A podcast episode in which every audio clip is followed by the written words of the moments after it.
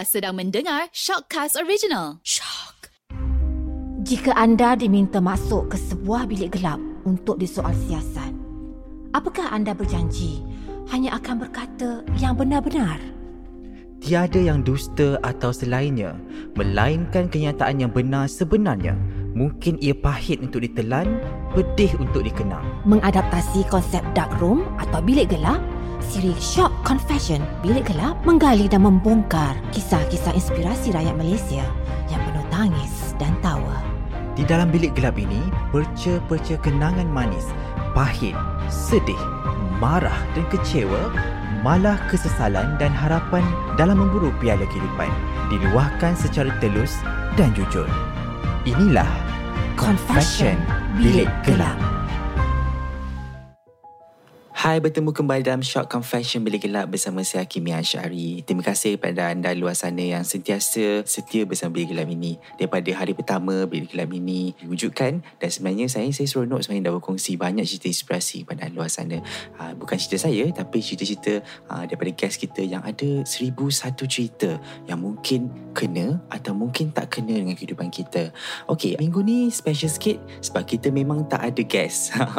ini kali kedua di Bilik Gelap ni tiada guest kita memang sengaja ya sengaja untuk memberhentikan seketika guest kita kerana kita nak recap ya episod-episod yang uh, mendapat sambutan dan juga episod-episod yang mungkin terbaik antara yang terbaik.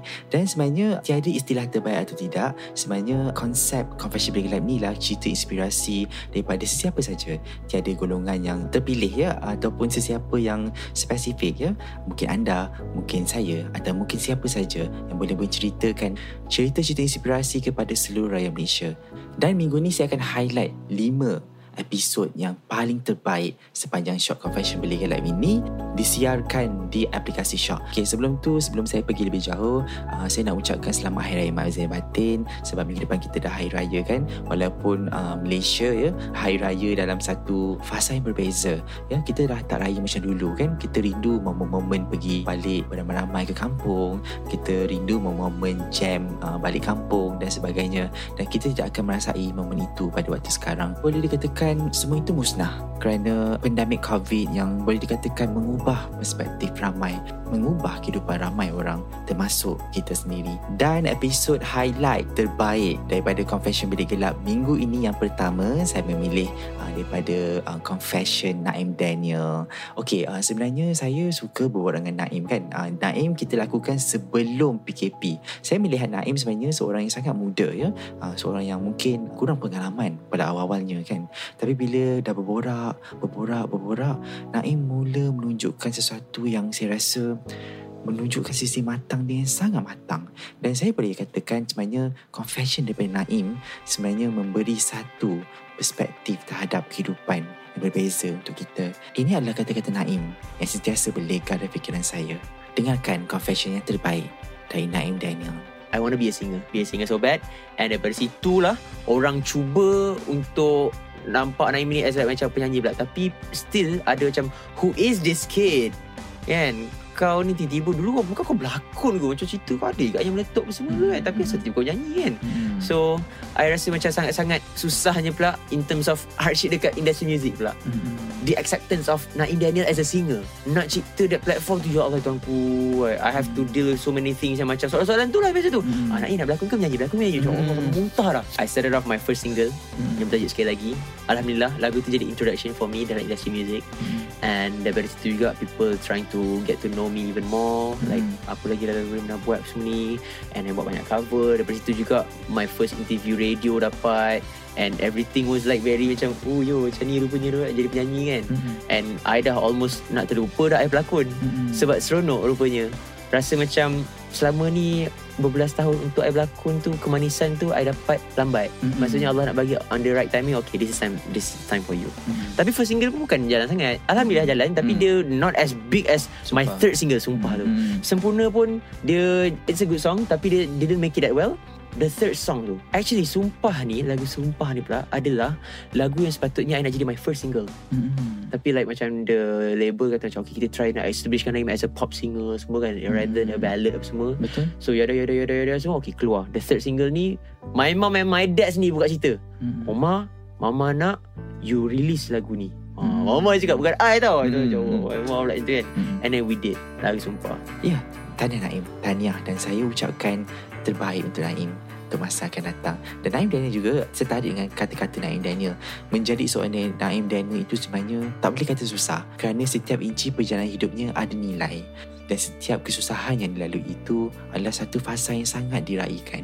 Dan saya harap kisah ini menjadi pedoman kepada kita juga. Walaupun kita bukanlah daripada keluarga yang kaya raya ataupun bukan daripada keluarga yang senang tidak bermakna kita tidak boleh berjaya ataupun tidak bermakna kita tidak boleh mendapat apa yang kita idamkan dalam kehidupan ini. Terbaik untuk Naim Daniel.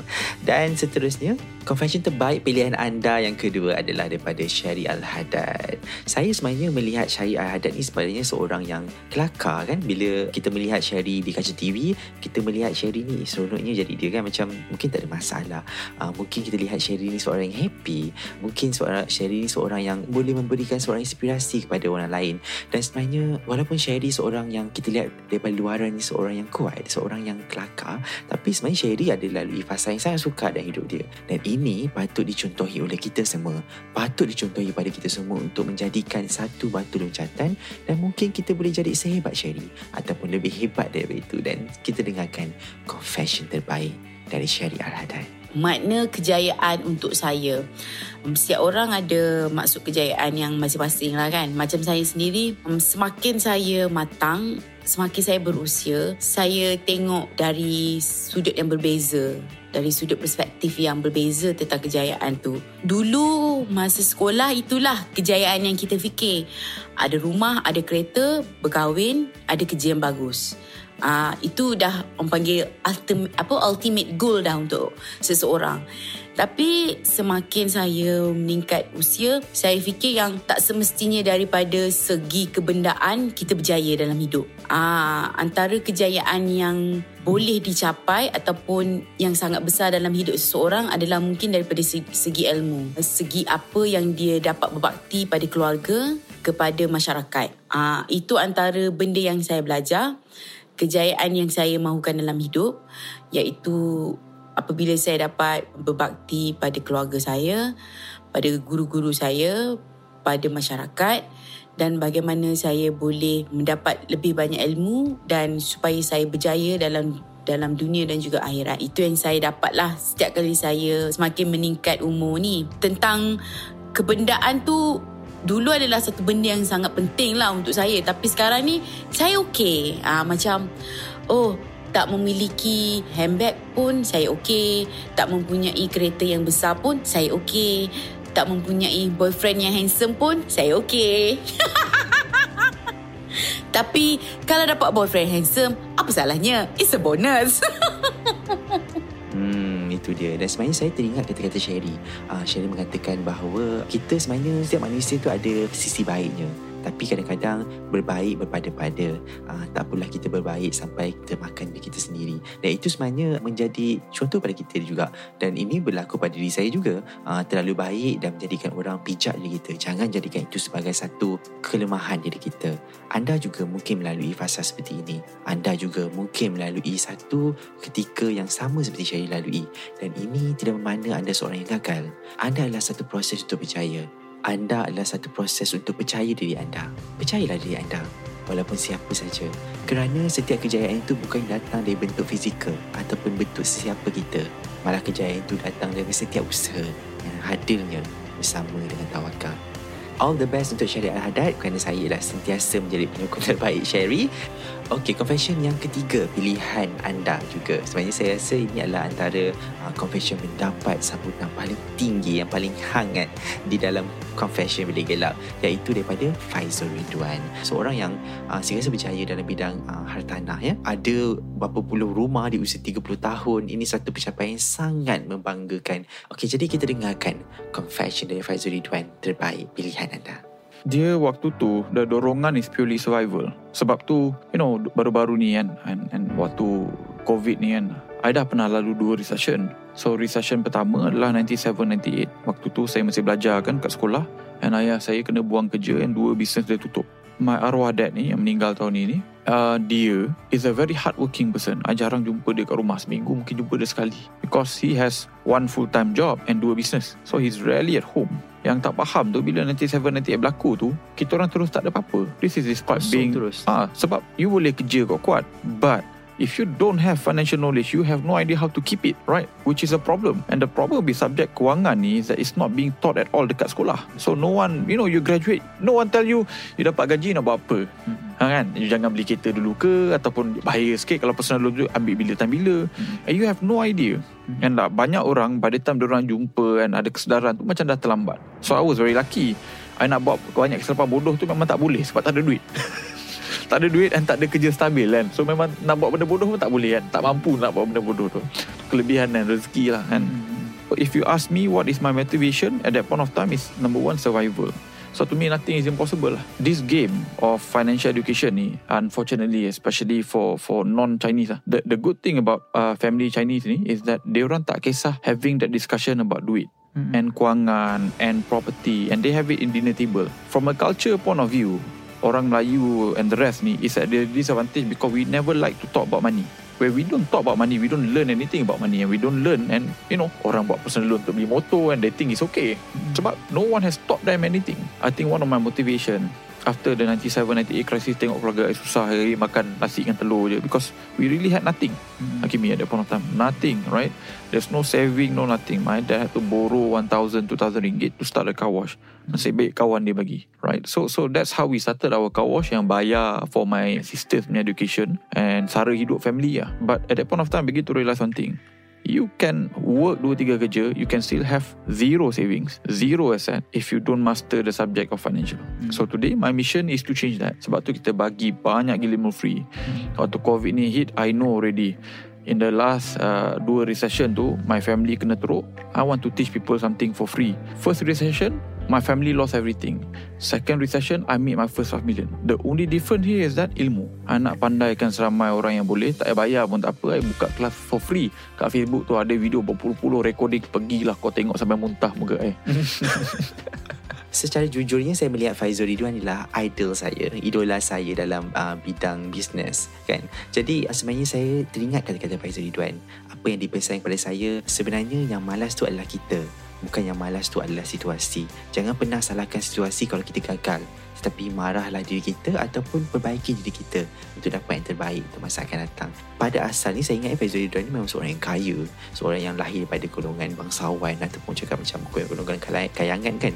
Tapi sebenarnya bila dah kita dah borak dengan Faizul Ridwan, dia adalah bukan daripada golongan itu. Faizul Ridwan juga survive ya. Jual kredit kat tepi jalan dan akhirnya menjadi jutawan dalam bidang uh, dalam bidang hartanah. Ini satu benda yang membanggakan kepada anda luar sana yang mungkin anda mungkin terlepas episod Faizul Ridwan, bolehlah pergi ke list uh, Confession Bilik Gelap dan dengarkan kembali. Dengarkan cerita-cerita inspirasi ini, apa teknik dan formula yang ditaburkan oleh Faizul Ridwan dalam Confession Bilik Gelap. Okay, dan seterusnya episod Confession pilihan anda adalah daripada Kai Bahar. Hmm, dan sebenarnya saya teruja bila dapat sesi temu bual bersama Kai Bahar. Selebriti yang orang cakap kan uh, berasal daripada kampung kan. Uh, ada jalan cerita jatuh bangunnya kan. Dan juga meningkat naik daripada sebuah aplikasi Ya, aplikasi muzik kan. Kita tak sangka benda tu pun, benda-benda sebegitu pun boleh jadikan seorang sebagai selebriti dan Kai Bahar membuktikan bukan mudah. Dan sebenarnya walaupun naik dalam uh, aplikasi itu populariti dapat tapi ada sesuatu yang Kai Bahar kongsikan bersama saya uh, dan saya rasa sangat terkejut. Saya tak sangka benda itu berlaku pada Kai dan ini adalah confession paling jujur pernah saya dengarkan daripada seorang selebriti. Dan apa kata kita dengarkan? Confession paling jujur daripada seorang Kai Bahar Okay, ini uh, saya rasa ini saya tak pernah cerita kat sesiapa lagi. Okay, ini adalah kata pertama kalinya awak bertuah tau mendengarnya. okay, sekarang ni kita pun tahu kata masalah depresi, mental, anxiety semua sekarang ni dah kata menjadi salah satu trend dekat Malaysia, kat dunia lah macam tu. Di kalangan remaja sekarang ni. Jadi untuk saya sendiri, secara jujurnya saya pernah mengalami gangguan mental dan hampir depression Okay Dan uh, still orang kata Masih lagi orang kata Untuk kuat dan bertahan tu lah Okay sebenarnya cerita dia macam ni. Pada awal 2019 Saya duduk dalam bilik tau Nak tidur. Time tu main game. Saya ni suka tidur lambat. Pukul 4 pagi 5 pagi saya suka tidur. Time tu awal 2019 tu Saya tengah main game. Lepas tu saya nak tidur tau. Saya tidur-tidur Lepas tu tiba-tiba saya rasa macam jantung saya laju tau. Jantung saya laju, berdebar, rasa macam nervous, takut semua ada. Lepas tu saya call lah uh, manager saya, PR saya. Saya cakap, saya ni saya, jantung saya laju. Uh, boleh pergi bawa saya pergi hospital tak? Lepas tu saya pun dengan manager saya pergi. Pergi hospital. Dan uh, kita orang check, check semua. Doktor cakap tak ada apa.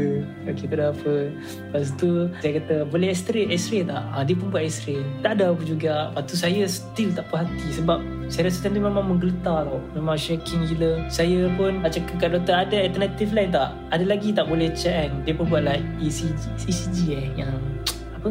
Yang wire-wire kat badan tu kan? Uh, dia buat test. Ah dia check. Lepas tu saya takut tau sebab saya takut macam macam rasa heart attack tau. Lepas tu saya check check still normal tak ada apa. Lepas tu tak puas hati lagi saya nak minta untuk second x-ray. Tu second x-ray. Lepas tu lepas dia x-ray tu still tak ada apa. Dia macam dia suruh balik. Saya cakap saya marah terus doktor cakap doktor saya tak boleh tidur ni macam nak balik. Ah, Saya cakap dengan dia. Dia tengok saya nak tahu dia buat apa. Dia bagi saya buat tidur. dia bagi saya buat tidur. Lepas tu time tu saya dengan nafas sesak semua saya takut. Saya aku sakit ke ni kan. Lepas tu dia mula dah macam negatif gila lah. Dalam fikiran otak ni aku nak mati dah semua kan. Lepas tu uh, start daripada situ saya takut-takut tau. Takut semua macam tak lah saya macam tak boleh nak kontrol tau saya tak, tak boleh kontrol diri saya. Rasa macam nak menjerit semua. Lepas tu start saya makan buat tidur tu doktor bagi saya balik saya tidur terus. Saya tidur lepas tu saya bangun. Saya bangun dalam pukul 2, 3 tengah uh, petang macam tu lah. Bangun-bangun dia rasa okey tau. Rasa macam Hui okey lah tak ada apa. Rasa relax. Lepas tu malam tu nak jadi balik tau. Dia macam nak berdebar balik. Saya macam takut. Saya takut-takut Lepas tu Saya tengok buat tidur ada ni Tengok kan. Lepas tu saya macam Eh okey ke kalau makan buat tidur kan? Saya terus call saya punya Adalah peminat saya ni Dia doktor pakar semua. Saya banyak orang kata inter, uh, Banyak communicate dengan dia lah Apa-apa yang berlaku pada saya. Dan uh, saya pun bertanyakan dia Kenapa saya macam ni semua kan? Uh, Dia pun terangkan-terangkan macam ni Mungkin saya ni ada masalah-masalah ni. Dia tanya saya ada masalah apa semua. Lepas tu Saya pun start tu Saya mula survive diri saya Dengan uh, keadaan saya yang macam tu. Dengan nervous Dengan takut Gementar dan uh, makin hari saya lalui benda tu semakin lama semakin macam makin teruk tau. Saya macam tak boleh nak kontrol tak boleh nak kontrol sampai keesokan harinya sampai berminggu-minggu saya rasa macam ish aku dah macam tak boleh nak hidup lah dunia ni macam tu. Dia fikir macam kosong sepi. Rasa macam macam mana aku nak buat dah Uh, macam saya sendiri Saya tak suka sangat share dengan orang tau. Saya macam uh, Jadi macam ni. Bila dengan family saya pun tak bercerita. Tapi ada setengah orang Bila dia masalah macam ni Dia suka Akan post kat social media. Dia akan buat live Dia cakap dia depression lah Dia cakap anxiety kan. Tapi saya ni macam even jadi macam ni Saya still tak nak share dengan orang tau. Saya macam takut Saya takut sebab saya kata Kalau saya share dengan orang Mesti orang cakap aku gila Macam tu Hmm, tak sangka sebenarnya walaupun seorang selebriti kan ada uh, support system di sekeliling pun akan lalui fasa depression dan juga anxiety. Dan sebenarnya ini berlaku pada diri kita juga. Kadang-kadang kita tak sedar. Kan uh, saya yakin bila kita melalui fasa depression tu mungkin anda juga lalui fasa itu dan akan satu uh, rasa yang nak deny yang kita tak kita sakit. Kita tak lalui fasa itu. Dan nasihat saya yang apa yang seperti Kai kongsikan tadi jika anda luar sana mungkin mengalami masalah ini, jumpalah pakar. Tak perlu jumpa kawan-kawan ataupun tak perlu bercerita di social media. Kerana sakit ni adalah ubatnya adalah doktor ataupun sakit ini doanya adalah tawakal. Jadi berjumpalah pada orang yang betul, selesaikan dengan cara yang betul dan insya-Allah perkara yang lebih baik menanti anda di hujung hari nanti. Dan all the best kepada Kai Bahar dan saya mendoakan yang terbaik dan Kai Bahar adalah pelapis selebriti, penyanyi dan kita boleh katakan insyaAllah Kai Bahar boleh membawa nama Malaysia ke serata dunia suatu hari nanti. Hmm, dan episod yang terakhir adalah episod yang saya boleh katakan episod yang sangat mencabar saya lakukan iaitu episod Shatila Melvin. Ini adalah pilihan terbaik anda. Okey, boleh dikatakan sebenarnya saya seronok berbual dengan Shatila Melvin. Saya mengenali Shatila sejak Dewi Remaja kerana saya ialah arrangement awal ketika Dewi Remaja itu di dalam batch itu sendirilah di mana ada batch Nilofa, ada Anzana Nasir dan sebenarnya Syatila Melvin yang saya kenal dulu ya seorang yang mm, kita boleh nampak macam dia ni mungkin tak lama ke dalam industri. Ah, itu itu ketika itu kita tak nampak dia punya potensi dalam bidang mana-mana pun lakonan ataupun sebagainya. Yang ketika itu saya nampak Syatila Melvin macam dia boleh pergi dalam bidang modelling uh, sebab kita nampak oh dia ni boleh pergi ni. Sebab banyak offer yang dapat pun dari bidang modelling dan tak sangka bila yalah nampak ini ya ini yang kita nam- namakan sebenarnya rezeki Tuhan kan uh, kita tidak boleh menilai seseorang itu dan sebenarnya saya boleh katakan perspektif saya salah terhadap Syatila. Syatila bukanlah hanya seorang gadis wajah cantik yang hanya untuk katalog saja. Dan jom kita dengarkan confession yang paling jujur, confession yang paling terbaik pilihan anda daripada Syatila Melvin. Saya masih ingat lagi saya cuma dibayar satu hari 200 ke 250 ringgit satu hari. Bukanlah watak sampingan kan, watak-watak yang yang besar jugalah tu dengan bayaran yang macam tu saya rasa macam okey saya tak mengeluh Mm-hmm. saya memang tak mengeluh saya rasa macam okey itu adalah rezeki saya dan saya pasti benda ni akan makin hari makin berganda makin berganda makin berganda. Saya rasa itu adalah pengalaman yang saya memang tak akan lupa lah. Even saya share benda-benda ni dengan saya punya team. Supaya dia orang tak rasa down. Sebab semua orang akan rasa susah. Semua orang akan bermula daripada bawah. Tak ada tak ada pun baby yang lain lahir tu boleh berlari kan. So, kita kena mula daripada bawah. Tak kisahlah kalau you orang saya sekalipun kalau you nak masuk dekat dalam business line you kena start you kena belagak jadi bodoh. Walaupun you rasa you pandai you kena jadi bodoh. Supaya supaya, supaya orang tak bijak you supaya benda yang you buat konsisten. Bila you ada maksudnya contoh kita ada ada simpanan kita ada harta kita ada rumah ada kereta automatically hati kita akan tenang. So jadi saya bagi saya kejayaan saya adalah hati yang tenang. Bila hati yang tenang you buat apa pun you rasa macam best. You tak serabut nak fikir macam eh lama uh, bulan ni ada banyak ni je nak kena belanja. Uh, bulan ni uh, nak allocate banyak ni je untuk anak-anak. So you akan rasa macam macam tak cukup tak cukup. So macam saya kat ada sekarang ni Alhamdulillah saya rasa best saya rasa tenang saya rasa tak serabut. So saya rasa ini adalah satu kejayaan untuk saya. Automatically impact saya punya family juga. Uh, saya rasa macam saya tengok anak-anak saya macam alah best kita dapat Alhamdulillah Allah bagi rezeki untuk bagi apa yang diorang nak? Hmm, itulah dia kompilasi terbaik daripada Confession Bilik Gelap. Dan saya nak ucapkan terima kasih kepada anda luar sana kerana sentiasa menyokong Bilik Gelap ni. Walaupun Bilik Gelap ni sebenarnya sentiasa gelap kan? Yang menyinarinya adalah cerita-cerita inspirasi ini. Dan saya bersyukur dan terima kasih kepada semua guest yang hadir. Kerana ini adalah confession yang terbaik untuk anda. Dan sebenarnya wujudnya Confession Bilik Gelap ni adalah sebagai archive ya. Archive cerita inspirasi saya bayangkan one day ya, bila mungkin saya dah tak ada dalam dunia ini ataupun mungkin ah, kisah kita pun dah tak ada one day dalam dunia ini ini adalah satu orang cakap kan anak-anak cucu cicit kita boleh dengar balik apa yang diceritakan sebagai secara inspirasi. Kan kita nak cerita-cerita gosip tapi inilah cerita yang memberi semangat kepada kita. Mungkin cerita ini membanggakan ataupun mungkin cerita ini memberi satu fasa yang berbeza pada kita. Dan saya ingin uh, wawal kepada anda luar sana. Jika anda rasa down rasa diri anda tidak bahagia lagi mungkin anda rasa macam uh, dunia sangat tidak adil. Dengarlah Confession Bergelap kerana walaupun kita rasa sebegitu dalam kehidupan ini ramai lagi mengenai fasa-fasa yang sukar dalam kehidupan. Dan sebenarnya kita harus bersyukur dan teruskan berinspirasi bersama Confession Bilik Gelap